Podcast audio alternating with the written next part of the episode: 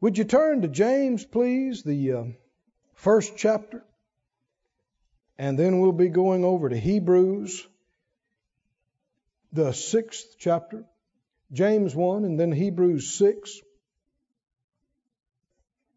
In James, the first chapter, second verse, my brethren, count it all joy when you fall into divers temptations,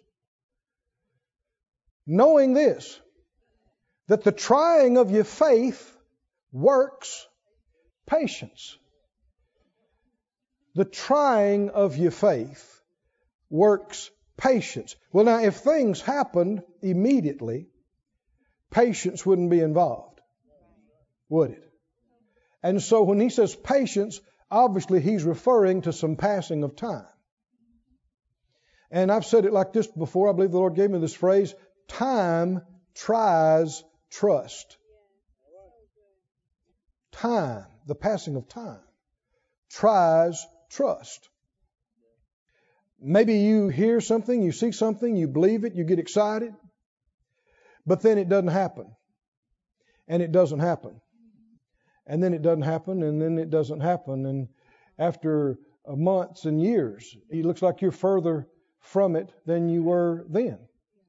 Well, that's going to try your faith, isn't it? Another word for faith is trust. When God says something, is it always true? Always. And how long will it be true for? Always. Should you believe it? Yes. How long should you believe it? Does He change? No. Does His Word change? No. So, what about when you change?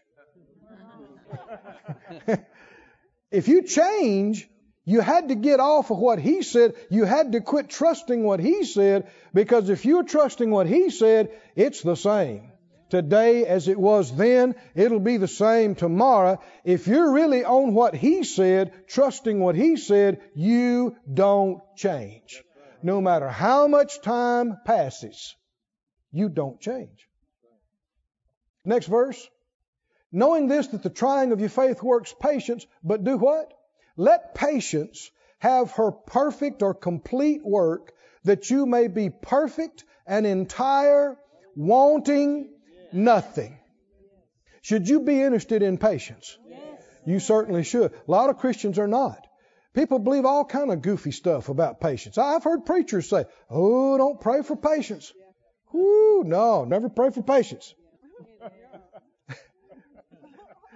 Do you need patience? Yes. The scripture says in Hebrews, you have need of patience, that after you've done the will of God, you may inherit, you may receive.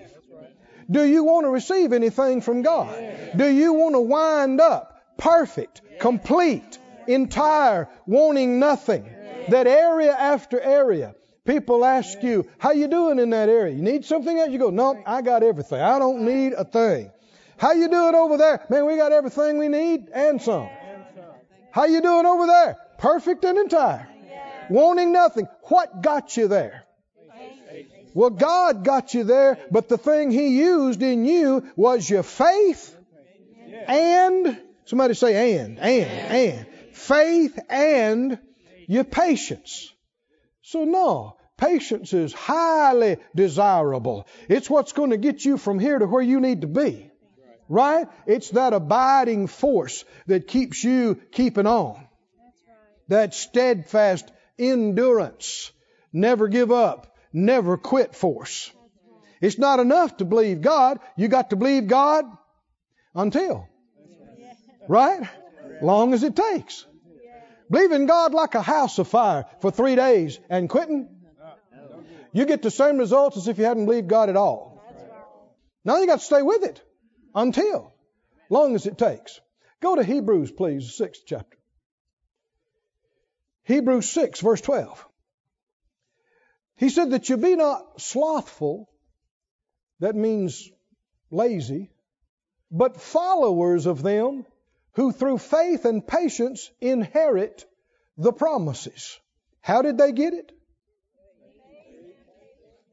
Through faith and patience. Now, what's the opposite of having faith And the same word patience could be translated perseverance, endurance. What's the opposite of faith and endurance? Slothfulness, laziness. It takes effort to believe God and keep believing God and not quit when others do. It's easier just to give up. It's a whole lot easier just to quit. When you don't see it and things get worse and time goes on and you don't see it and you don't feel it and it doesn't look like it, it's so much easier to just go, oh, well, whatever, and invent new doctrines. Must not be the will of God. God, in His mysterious ways, chose not to do this for us. No, no, no, you just got lazy and quit. you think so? Yeah. That's what He says right here. No. What's the opposite of being lazy? diligent in your faith, diligent in your believing and expecting, diligent in your persevering. If it was right last year, it's still right. If God said it 10 years ago, He hadn't changed. Right? Keep reading. When God made promise to Abraham, because he could swear by no greater, he swore by himself. God couldn't find anybody any bigger than him. what would that tell you? There ain't nobody bigger than him. He swore by himself and he said, verse 14, Surely blessing I will bless you, and multiplying I will multiply you. And in three days' time, he was multiplied. Uh uh-uh. uh No, he wasn't. In three years' time, Five years. Ten years. Fifteen years. Twenty years. No. It was some 25 years before he began to experience and get one child, much less stars of the, the sky, sand on the seashore. But what about the seed of Abraham now? I'm looking at them. They're all over the place. Right? They've been multiplying for generations. What do you think's going to happen when you stand in heaven on that great day and see all the seed of Abraham in mass at once? You're going to go, whoa! Like the stars in the night sky, like the sand on the seashore. Hallelujah. But for years after God told Abraham this, it did not look like it, and he's getting older every year. She's getting older every year. Until one point, Sarah had an idea. You remember that? She said, maybe God will do it like this. Watch out for maybe. Maybe. Maybe God. Watch out helping God. Hmm? How can you tell that you helping God? Well, because it doesn't require a miracle. God, you know, I got this. we'll just do this and we'll do that. And basically you're saying, let me help you out here, Lord. No, it wasn't the plan of God. Caused all kind of problems. And it still wasn't what God said. But thank God, year after year passed, and now they're 99. He's 99, she's 90. But glory to God. Not too late. And what did it say? Keep reading. What did it say? Verse 15. After he had what? Patiently endured. You can't patiently endure for an afternoon. Takes more time than an afternoon. That's like fasting for two hours. a lot of folks can fast from breakfast till lunch. it's going to take some time to do certain things for it to actually anything be there. For any patience to be there, there's got to be some actual time involved. And after he had patiently endured, what happened? He obtained the promise. He got it. She got it. Isaac was conceived and born. The promise was fulfilled. Didn't happen overnight. Took patience and faith, but they got it. And we're operating the same way today. We got the same kind of faith. We're the seed of Abraham. We got the same kind of faith. Can you say amen? amen? Back up to that 12th verse, please. He said, Be not slothful, but followers of them who through faith and patience inherit the promise. Everybody say followers, followers. of them. Followers. You know, Paul said this, what was it, 1 Corinthians 11 1, I think he said? Actually, put it up there for us. Let's see if it's right. What did Paul say? Be what? Followers of me, even as I also am of Christ followers. And here he said, Be followers of those who through faith and patience inherit the promises. Our influences are affecting us more than most realize. Usually, these influences have to be removed before people find out to the extent they were being swayed. They were being influenced. And here, what did he say follow in verse 12? Hebrews 6:12. He said, Be followers of those who through faith and patience inherit the promise. Why? Because whatever you follow is what you're going to find. Whatever you follow and whatever you fellowship with is what you're going to partake of. 1 Corinthians 15:33. If y'all can put that up for us. 1 Corinthians 15:33 says, "Be not deceived, evil communications corrupt good manners." The word communications has to do with sharing and fellowship. And if you share and fellowship with evil, will that affect you? It'll corrupt you. It will corrupt your good manners and some say good morals. Morals. Influences are all around us, good and evil. And it's up to us what we yield to. But it's foolish to think you can be around something for prolonged times and periods and it not affect you.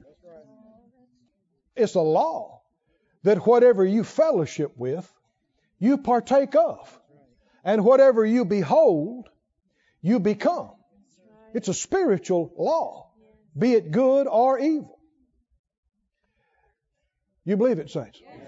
The proverb says, He that walks with wise men, what'll happen to him? He'll be wise. But a companion of fools will be destroyed. Isn't that what it said? And so, whatever you fellowship with, you're going to become like. You know, one example of fellowship, basically, fellowship and communion means to share in common. And a good example of it is a bunch of people eating at the same table. If you and I and, you know, a bunch of us are eating at the same table, then what are we eating? all of us are eating at the same table, which means all of us are eating of the things that are on that table. And if there's taters and beans and cornbread, then when we get through fellowshipping, when we get through eating, when we get through sharing, all of us have taters and beans and cornbread in us. Because we were sharing from the same bowls, from the same table, and because it was there and we fellowshipped around it, we all went away with some of that in us. Now, this is a spiritual law. People try to get technical and legalistic about where you should go and things you should be around and be a part of. And, you know, the bottom line is to be led of the Lord. But a whole lot of places you ought not be because if you're there and you are you're there for the whole duration of what they're doing, you can wind up fellowshipping with whatever spirits they're yielding to. You know, just like folks come in here, whether they intended to or not.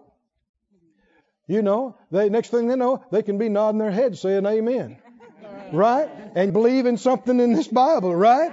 And you know, you hang around us long enough, you'll start saying hallelujah. Glory to God. Hang around us long enough, you'll be a tongue talker. You'll believe in miracles. Right? Amen. Because we're sharing at the same table you wind up with the same things in you. Now, influences, good or evil, have impacted us, are impacting us to a greater degree than most are aware of. Go with me, please, to the book of um, Deuteronomy, 31st chapter. We studied a few weeks ago when we talked about what happens when you get tired of waiting. And we saw what happened with the Israelites when they got tired of waiting on Moses. He went up on the mount where God was giving him the commandments. He gave him the stones that had the commandments on them that were put there by the finger of God. And uh, he wasn't gone two months, just a matter of weeks, until that whole bunch ran off the tracks. Didn't he? He's gone just a matter of weeks, and they said, As for this Moses guy, we don't know what happened to him. And we need us a new God. And they convinced Aaron. Aaron, who's been right there with Moses and seen all these miracles and been around the glory and presence of God, they convinced him to take all their metals and make a gold calf. And they all stood up and said, This is your God that brought you out of Egypt. And it hadn't been two months ago, just hadn't been very long at all. They saw the fire of God come down on the mountain. They heard the voice of the Lord, and some of the first things He told them, You'll have no other God before me. You don't make any graven images. And so, out of all the things they could have done, these are the two things they have to do. Why? Because it was the devil. He was the one pressuring them, pushing them. It came on people's minds in that camp. You need a new God. You need a new God. When they're going to sleep, when they're getting up in the morning, a gold God. You need a gold God. You need a gold God. Why? Because it's the very thing the Lord told them not to do. Adam and Eve. What were they tempted to do? Out of all the millions of possible things they could have done, what were they tempted to do? Eat of the fruit of the tree God told them not to. Why that? Why that? It was the devil pushing, pressuring, influence. Have you ever felt pressure to do something that you knew you're not supposed to do? Have you? I don't have to wait for your answer. I know. I know you have. it's called temptation. And let's quit letting the devil dupe us. Let's realize when we're being pushed so much to do something, why? What's going on here? And why is it that thing? The very thing he told us not to do. Well, it's the devil. Said out loud, I am not ignorant, am not ignorant of the devil's devices. the devil's devices. I'm not easily duped. I'm not duped. I'm not deceived by him. deceived by I will be strong will be strong and walk in victory. and walk in victory. Hallelujah. Hallelujah. So be it. Well, the influences round about us have been and are making a huge difference in this regard. In this place we saw in Exodus, you're in Deuteronomy 31, but he said in Exodus, he said, these people have turned aside quickly out of the way that I've commanded them and made them a golden calf. When did it happen? Yeah, but what was the difference? Moses wasn't there. And Aaron, you'd have thought, Aaron would have stood up like Moses would have and said, No way, no how. But he was swayed. I don't know if it was fear. I don't know if it was insecurity. I don't know what it was. But he went along with the mob and made this gold calf. If Moses had been there, would they have made a gold calf? Ain't no way.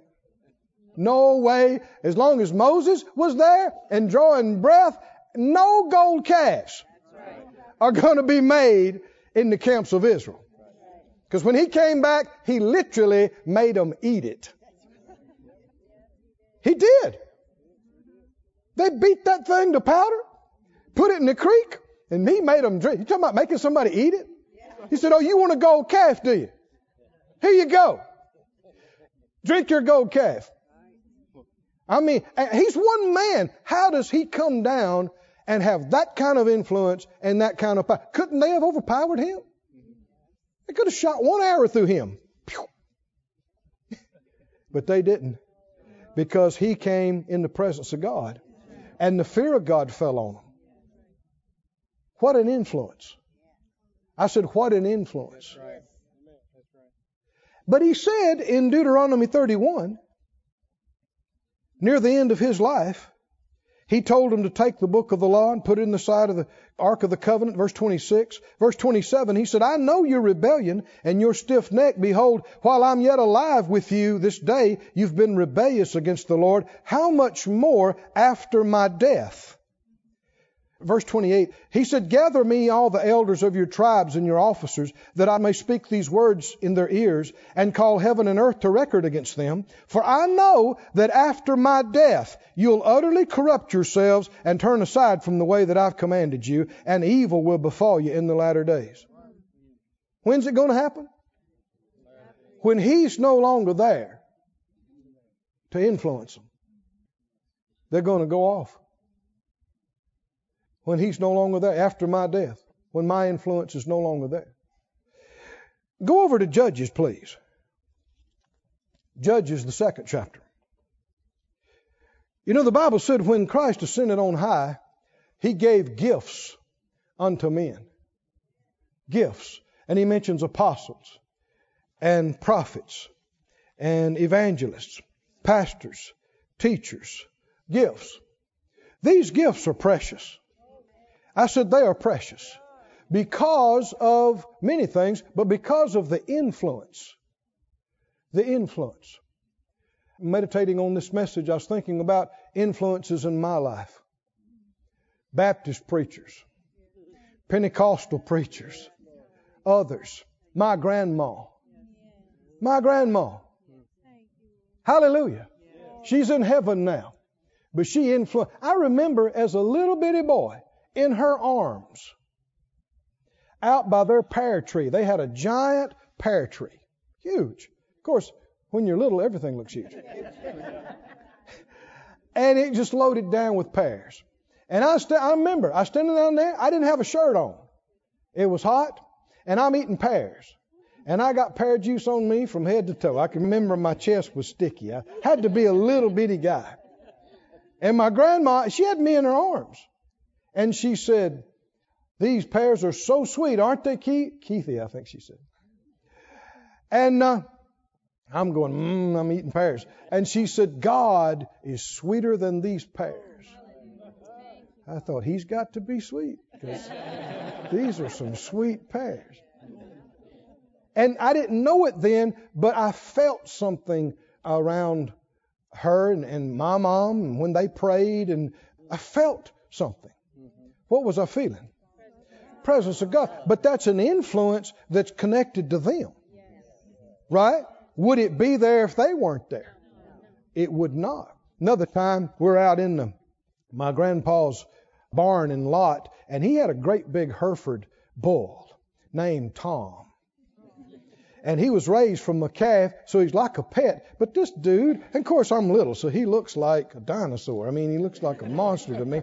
Great big curly head. I remember putting my hand up against his head, and it just almost disappeared, in his big old broad. And he'd come and want something to eat, so he'd just come up behind you and nudge you. Like, of course, he's so big, he'd knock you across the, the lot. And, and I'm standing there looking at him. I thought, this is the biggest, most powerful thing. And Grandma says, Uh, Tom is so big and strong. I thought he's nothing bigger than, than Tom. She said, God is made Tom. He's bigger than Tom and much stronger. I thought, God's got to be something because Tom is. How could you be any bigger than Tom? but he is bigger than Tom. Somebody say influence. influence. Judges 2, are you there? Verse 7. It says, The people served the Lord all the days of Joshua. Why say that?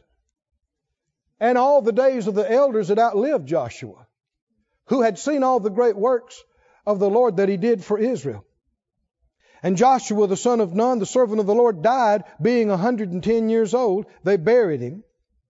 And verse 10 all that generation were gathered to their fathers. They died and uh, there arose another generation after him which knew not the Lord.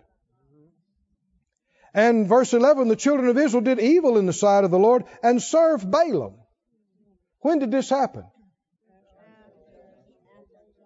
Why didn't it happen while Joshua was alive? Because his influences, his faith, and his patience. Remember, we talking about be followers of those who through faith and patience. Faith is that trust that assurance in God and His Word, but perseverance is that force that won't quit, right. that won't give up. And because he wouldn't quit, he wouldn't quit trusting God, he wouldn't quit obeying God, it influenced everybody around him. Mm. Think about it. Can you remember a time, looking back, if you'd be honest, you'd have given up, you'd have quit, but somebody around you Somebody around you influenced you. You were ready to throw up your hands. You were ready to just change, to be changing. You were ready to quit. And they came in and they weren't around you a few minutes. You begin to think, no, I'm going to keep on. I'm going to stay hooked. I'm right. Is that precious? That influence. Should you follow that? And if you follow that, what's going to happen? If you commune with that, if you share with that, what's going to happen? That's going to get in you. You're going to become like that. This goes on throughout this passage.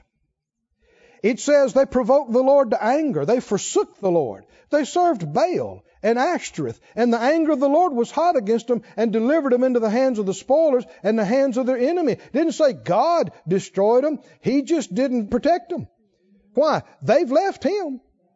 So now they're on their own. And the enemy's there to destroy them.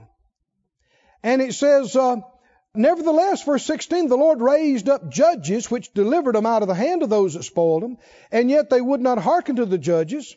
They went a whoring after other gods and bowed themselves to them, turned quickly out of the way their fathers walked in obeying the commandments.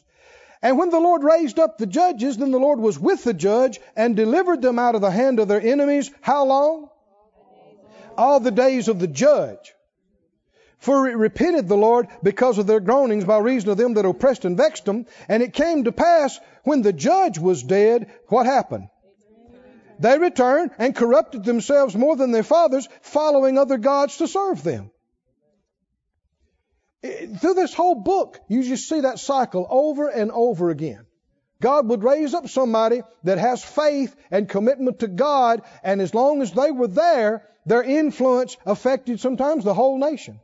But as soon as they were gone, off the tracks they ran. This is happening more, I said, than many realize. And you won't know how much people are influencing you until they're not there. Then you're going to find out what kind of relationship with God you have and what kind of faith you have or if you were just caught up in their wake. Mm. Anybody know what I mean by that? If somebody has a strong faith and a strong walk with God, like a boat or like a flow of a river current, it pulls things in from the side, doesn't it? It pulls things in from behind it. But when that's not there, then you're allowed to go wherever you decide to go. We find out what's in your heart. We see this all the time. That's why God gave us parents, both natural and spiritual. Little ones, if left to do what they want to do, they will get into so much trouble.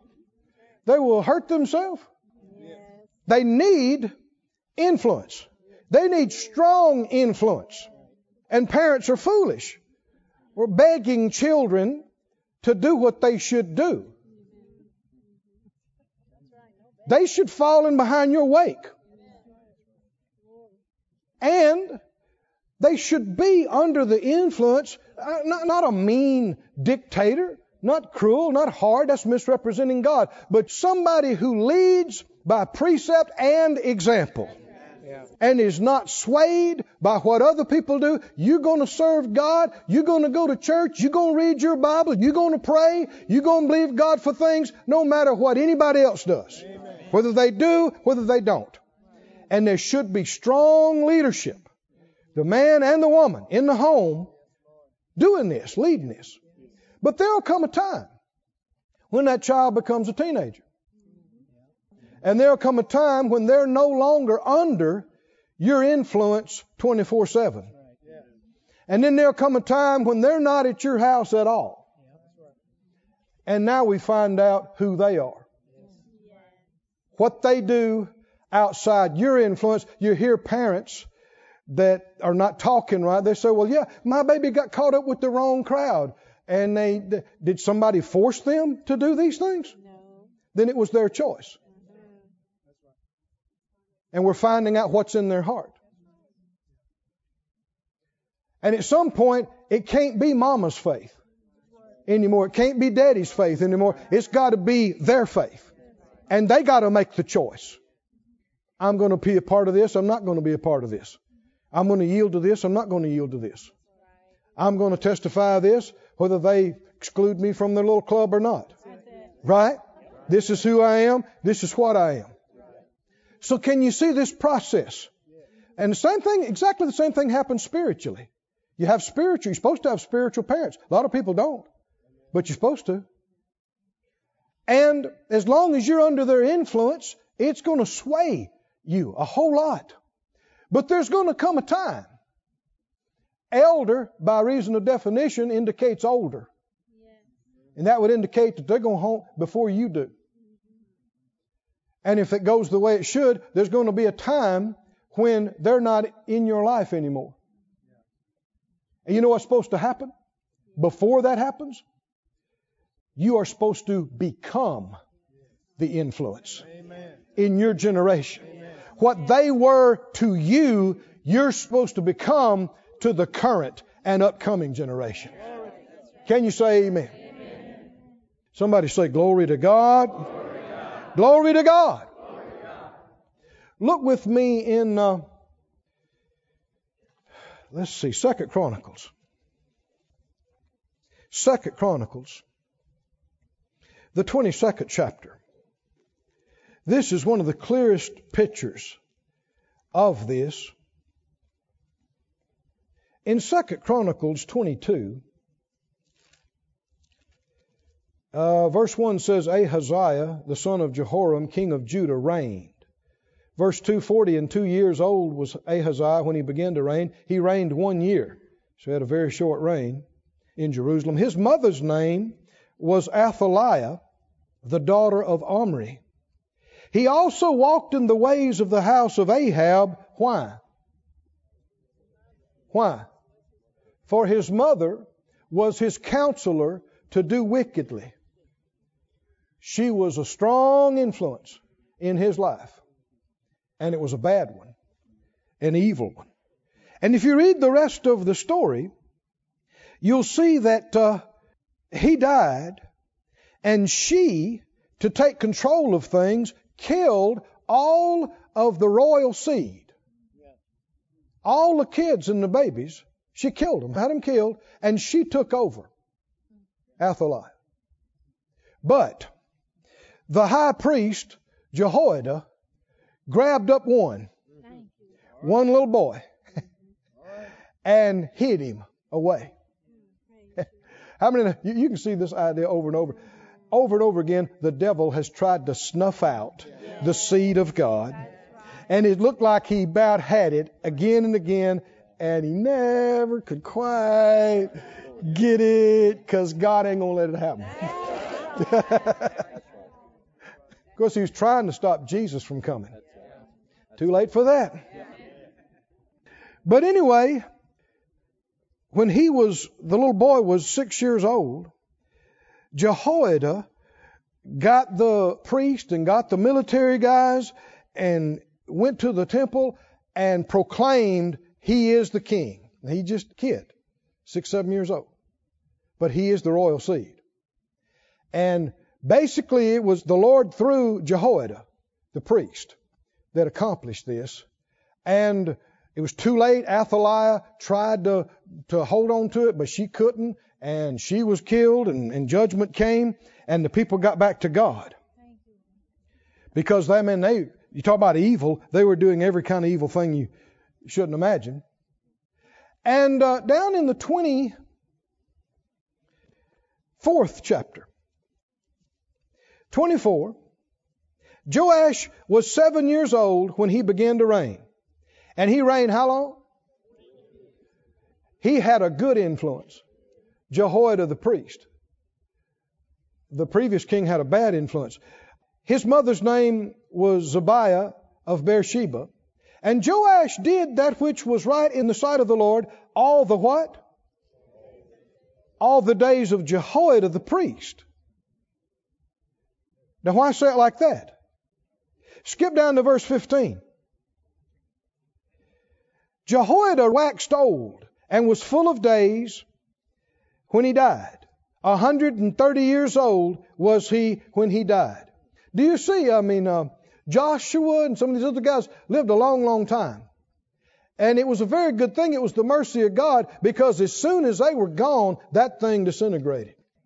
It was the mercy of God that He let them stay longer. Their influence continued. And they buried him.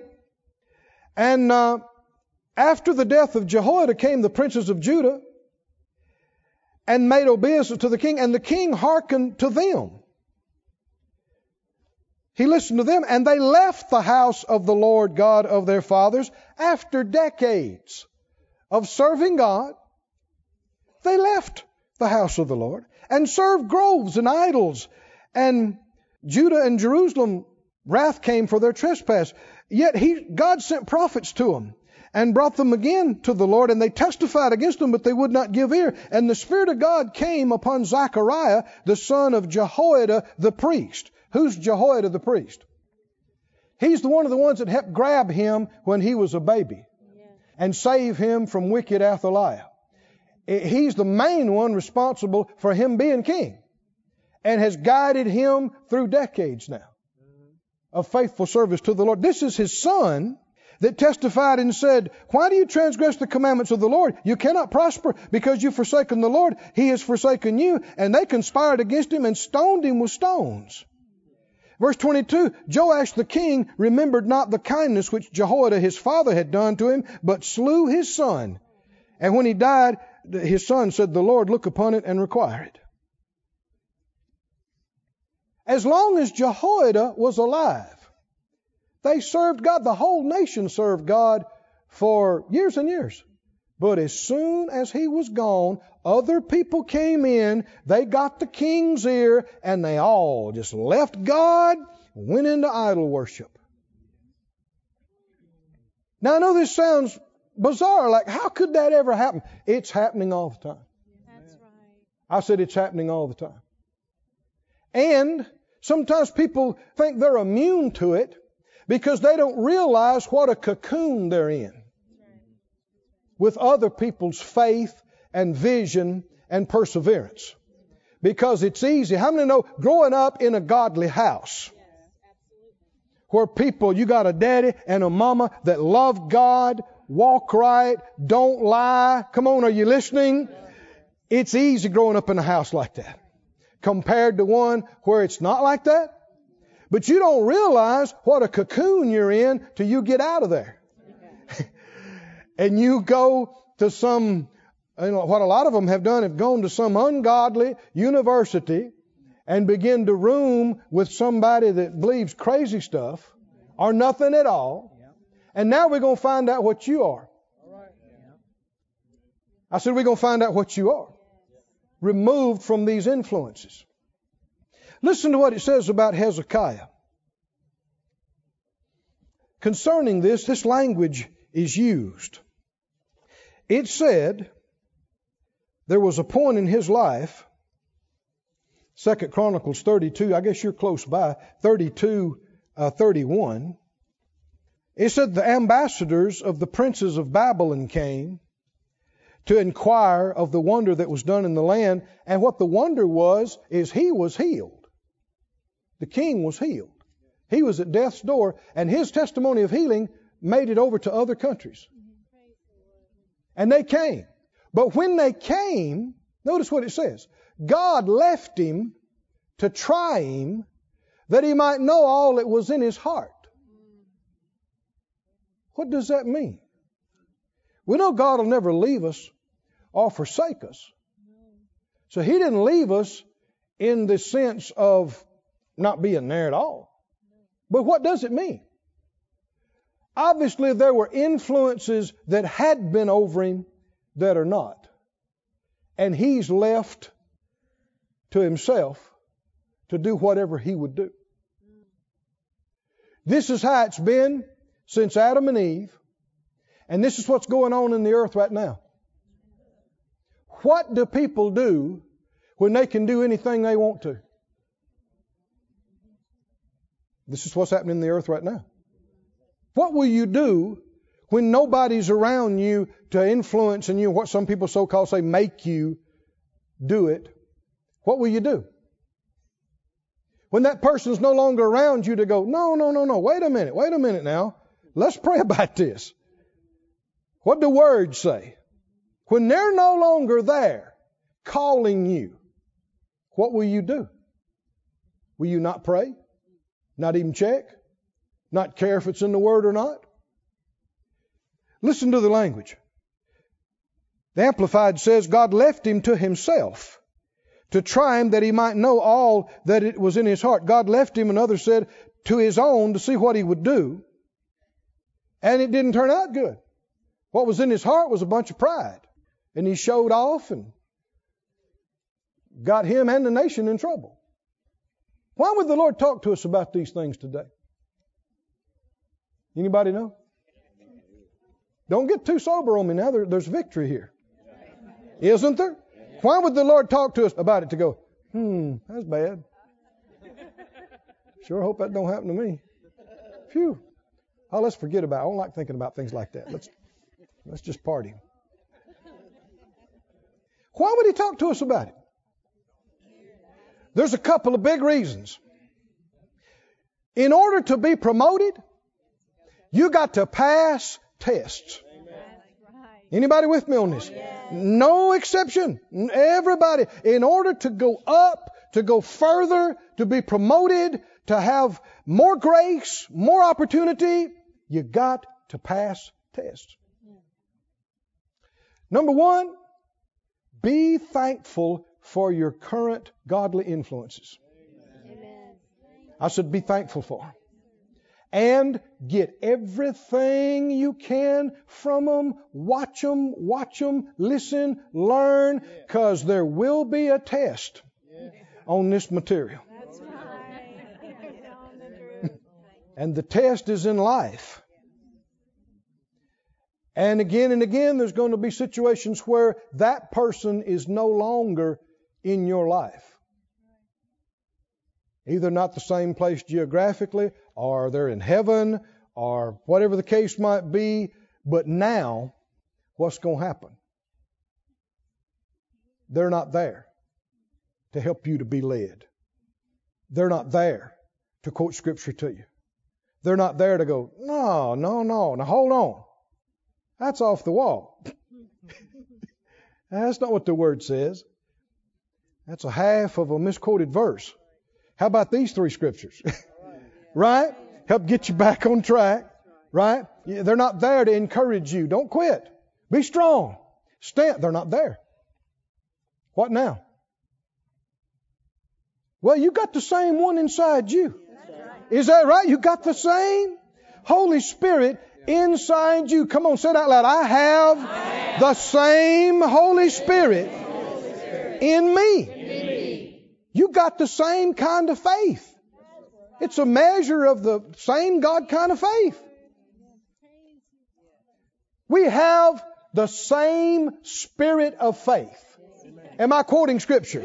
We having the same spirit as who? As Moses. As Abraham. Is that right? As Elijah, as David, we as Jesus, we have the same spirit of faith. What's supposed to happen? There can come a time when those influences are no longer in your life. What should that make you think right now? Get all you can get now while you can. What happens so many times is people take things for granted. It's easy to do. You're around situations and people a lot. It's easy to. People even get to the place where they think these folk owe them something.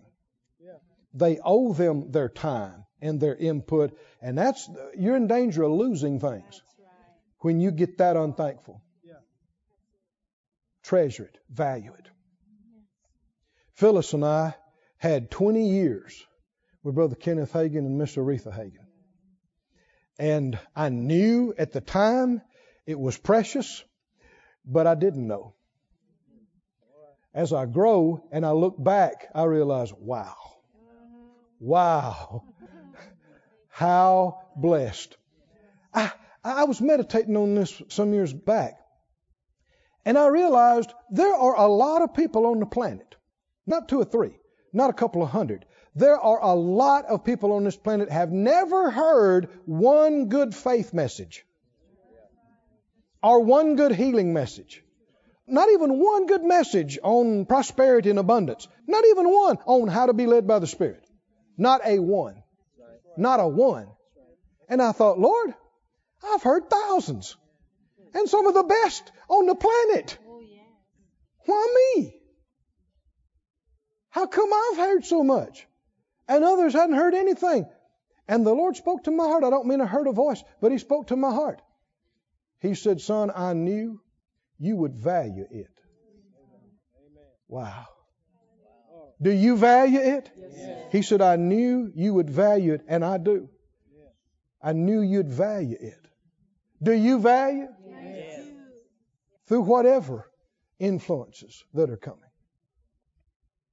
Somebody say, Glory to God. Glory to God.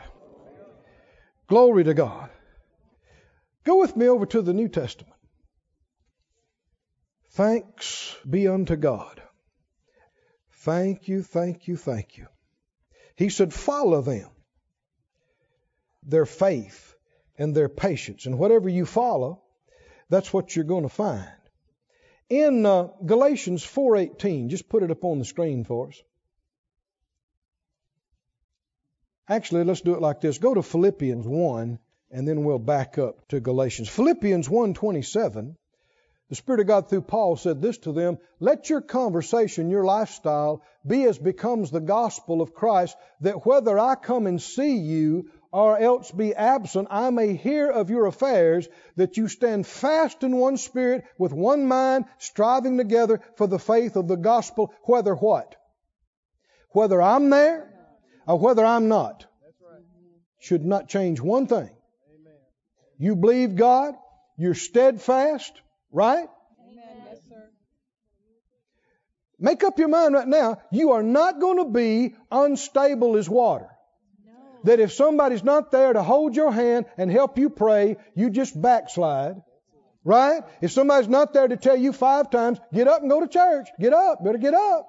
Better get up. If somebody's not there to tell you, read your Bible. Did you read your Bible? There needs to come a time when nobody needs to tell you. Right? That if that influence is not there, you're still going to keep on doing the same thing because it's right, because you got faith of your own. Come on now. You know God for yourself. You have convictions and morals of your own from the Word of God. It's not just based on what somebody else thinks and is doing. And what's supposed to happen is in the process of time, you become the influence. You become the example in your generation. In Galatians 4, notice this. Verse 17, I'm going to read in the NIV. He had said that evil communications corrupt good manners. We need to watch out for the enemy's tactics to sway us away from the Word, God, and those that He joined us to. The, one of the enemy's tactics is to sever you from the God influences in your life. It's like breaking off a sheep from the flock. It's like breaking off a gazelle from the herd. What happens to the Lone Ranger gazelle? and uh, the enemy's always trying to do this to us. And I don't care who you are, I don't care how great people are, the enemy's always going to try to do this. And if you're dumb, you'll let it happen. And you'll get offended over every little thing. And you'll break ties. And you may think you're spiting them, but you just became the Lone Ranger gazelle.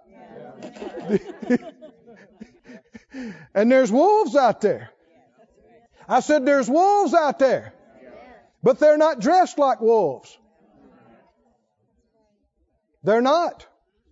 They're very deceptive. And he, Paul was talking about this. Did Paul have these issues? Yes. He had people who claimed to be apostles, who did everything they could to pull people away from him. He writes about it in numerous of the epistles. False apostles, he called them. And it describes some of this right here. He said, These people are zealous to win you over. When somebody starts courting you and flattering you, have some sense. Ask yourself, why? Why are they all at once so interested in me? Why? He said, what they want, he said, it's for no good. What they want is to what? Alienate you from us. Why? So that you can be zealous for them. They want you to use you for something. 18. It's fine to be zealous, provided the purpose is good. And to be so always, not just when I'm with you. He says this numerous times. Not just when I'm with you.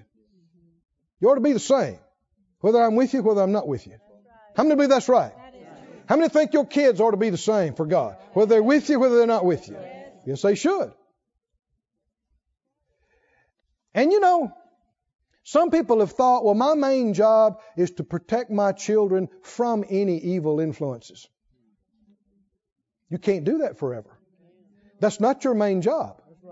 Your main job is to set the example in front of them and to get into them enough so that they make the right decision when the influence comes, because it's coming.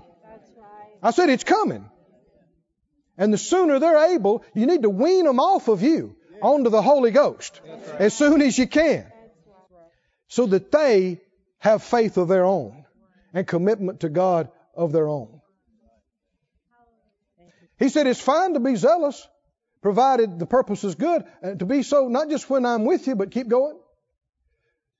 He said, My dear children, for whom I'm again in pains of childbirth until Christ is formed in you, keep going. He said he wished he could change. He, he's concerned. He said, I led you to the Lord. We were doing good. How'd you get off? Who misled you?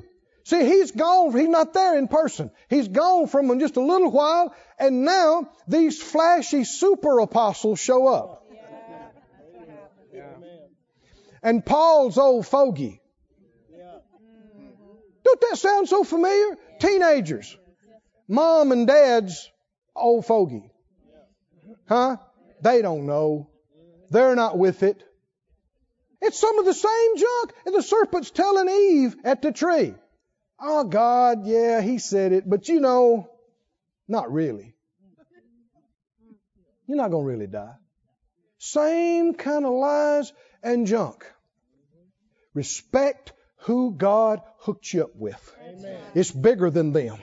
It's beyond them. There's a supply of the Spirit from the head of the church to you through these members, through these joints. They are precious to you and me beyond gold and silver, beyond calculation. Are they? Need to make up your mind. Nobody, nothing is going to come and shuffle and lie and razzle dazzle me. Come on, are you listening? And fool me into mocking them and disrespecting them and running after some Yahoo I don't know anything about. Go to Acts 20. Well, actually, for time's sake, you just go to John 8. I'll read this to you. We'll close with this. You go to John 8, please. What Paul had said in Acts 20 and verse 29. How many believe Paul was a good influence? Yes. See, we talked about did anybody try to build gold calves while Moses was there? no. uh-uh. But when it was just Aaron in charge, not only did they try, they succeeded. Because Aaron was riding Moses' coattail. Wasn't he? His faith and commitment to God wasn't as strong as he thought it was because when Moses wasn't there, he did. He failed. And uh, Paul, strong influence. You know, a lot of folks when the leader is right and the leader is good and strong, they won't even try some things because they know it'll never get started. They won't allow it. So a lot of things, not only do they never develop into something, they never even start. Just by right of the fact that people know, you know, I mean, when I was growing up a kid, I know there's certain things I didn't try to do at home. there's certain things I didn't even ask my parents. Right? And some of my kids, uh, my play kids would come and say, you know, let's go do this, let's go do that. And, and I said, I can't. And, and they said, well, ask your mom, ask your dad. And I thought, there's no need. no need in asking because I already know the answer. There's no way they're going to let me go there or do this or be a part of that. And so it never got started because I just knew who, what they were going to say, what they were going to do. And the same thing is, should be true about you. Amen. Right? And Paul said this. He said, I know after my departing, when's it going to happen? After I leave, grievous wolves will enter in among you, not sparing the flock. Well, why aren't they there now? Why aren't they there now? Do you think all those churches, the church at Corinth, the churches in Galatia, the church of Ephesus, the church of Philippi, do you think they had any idea how blessed they were and what kind of junk wasn't happening? Because of who Paul was and their leader? They had no idea, did they? How protected and how blessed they were because of what God was doing for them through this gift to them. Verse 30. What's going to happen after his departure? Also of your own selves shall men arise. Who? Of, you. The preachers, he's talking to his preachers. He's talking to his pastors and his evangelists and his teachers. He said, Some of you, after I'm gone, are going to rise up and, and talk perverse things and draw away disciples after you. Isn't that what he's talking about in Galatians? What will they do? They try to get you unhooked from, from those God hooked you to. Why? So you can support them. So you can do something for them. Whatever you follow is what you find. What if you're following some self indulgent, deceiving individual? Huh? With glory in their eyes, dollar signs in their eyes. That's what you're going to find. Whatever's in them's going to get in you. Don't think you can fellowship with them night and day, that not happen. You might like to think, well, it won't affect me. You cannot be with them all the time and that not affect you. But look in John 8, 12 in closing. John 8, 12 says, Jesus spoke to them again. He said, I am the what? Light of the world. He that follows me shall not walk in darkness. Why? Why would you never be in the dark? Because you're with the light. And when the light gets there, no matter how dark it was, when the light shows up, it's not dark anymore. And you're never in the dark because you're walking with the light. Whew. I am the light of the world. He that follows me shall not walk in darkness, but what shall he have? He will have the light of life. Why? He's following light. What's he going to have? You follow those that have faith and patience, what you going to have? Faith. faith and patience. You follow those that love God and have committed to Him and are not broken and influenced by the world, you're going to become what you're following. You're going to become a strong influence for God.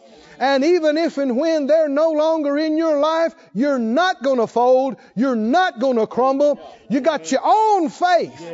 You know God for yourself. Know how to pray for yourself. Know how to believe God and not quit for yourself. And you become that gift of God influence in the people all around you in your generation. Can you say amen? amen. Stand on your feet, everybody. Oh, hallelujah. Thank you, Lord. Thank you, Lord. Oh, somebody say, Thank you, Lord. Thank you, Lord. I want you to pray a prayer with me. Pray it out loud, Father God. I thank you for the influences of you, from you, precious gifts from you in my life from my birth until now. I thank you for everything you've given me, everything that's become a part of me through them. Forgive me at any time that I've not shown respect, not appreciated it, taken it for granted. Forgive me of ignorance and of lack of respect. And I purpose, with your help, to get everything I'm supposed to get through every gift you've put in my life. And I confess that if in time to come some of those influences are no longer there. I will not fold. I will not fall by the wayside. I will not quit. I will trust you for myself. I will follow you for myself. Hallelujah. Use me to be an influence for God an influence for good in my generation and in the generation to come. In Jesus' name. Hallelujah. Oh, thank you, Lord. Thank you, Lord. Thank you, Lord. Thank you, Lord. This ministry has been brought to you today free of charge by the partners of Moore Life Ministries and Faith Life Church. If you would like to help send this word to others at no charge, you can become a word sender today. For more information, visit our website at moorelife.org.